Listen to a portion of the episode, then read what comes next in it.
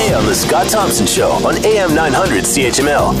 Police in our province had to deal with a string of incidents where there were possible mob connections. The latest incident happened yesterday in Woodbridge, where a massive explosion knocked out a wall of a cafe up there. And of course, we know of the shootings in and around the Hamilton area of late. So we'll bring in Ross McLean, crime specialist, security expert, rossmcleansecurity.com to find out more. He is with us now. Hello, Ross. How are you doing today? I'm doing pretty good. But yeah, a little rash of organized crime activity seems to be swelling up here. So what do we know about this cafe situation? Well, there's not much we know other than it's a cafe that blew up, that had gaming machines inside, and was previously busted for that in the past for doing it. Up and going again, no doubt. It's a cost of doing business, dealing with your lawyers and courts, I guess.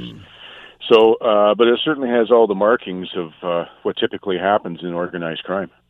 So how prevalent is this? Why are we hearing so much about it? Of course, we've got the situation with the Musitano family here in Hamilton. Why are we hearing so much of this of late? Yeah, you know, actually, it's interesting. I was just thinking about that this morning as I was getting ready for the interview.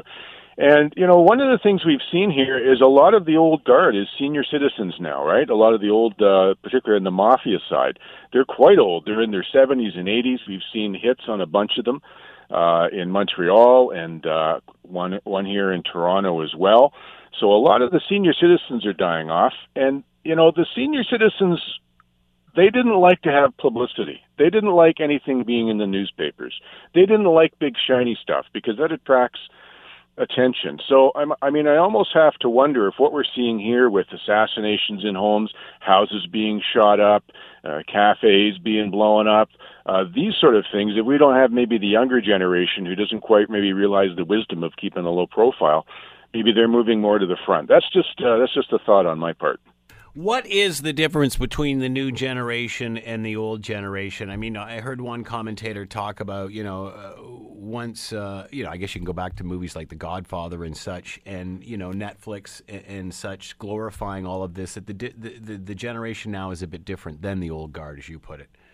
Yeah, well, it's really not different than a lot of businesses where you get, you know, the first generation finds the business, grows it up. Maybe the second generation develops it, gets it big. Then the third generation comes along and runs it into the ground because they didn't have to work hard. It was handed to them, or they don't understand the fundamentals of how the business is being done.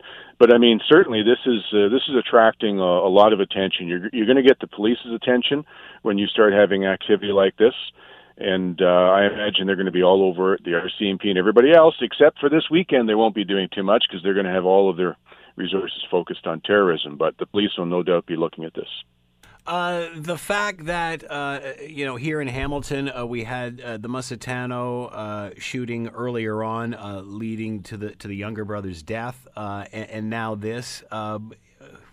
If you're the other brother, how are you feeling today? What's business? Well, he's certainly going to have his guard up and be much more protective than what he's doing. He's going to be watching his communications even tighter. I mean, it'll basically be shields up for him as he goes about dealing with his day. And, the question is what is what's behind this activity? I mean, is this personal or is this business? You know, these cafes where they run the gaming and the poker games, I mean, they've been going on since the beginning of time. Anytime you have cash and vending machines and gaming and that sort of thing, you've got the mob involved because you have to have somebody rake in that cash. They like the cash, and then guess what? Someone has to extend credit and collect on that credit as well.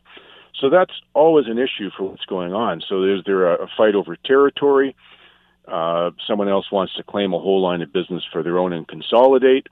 Who really knows? Want to hear more? Download the podcast on iTunes or Google Play. And listen to The Scott Thompson Show, weekdays from noon to 3 on AM 900 CHML.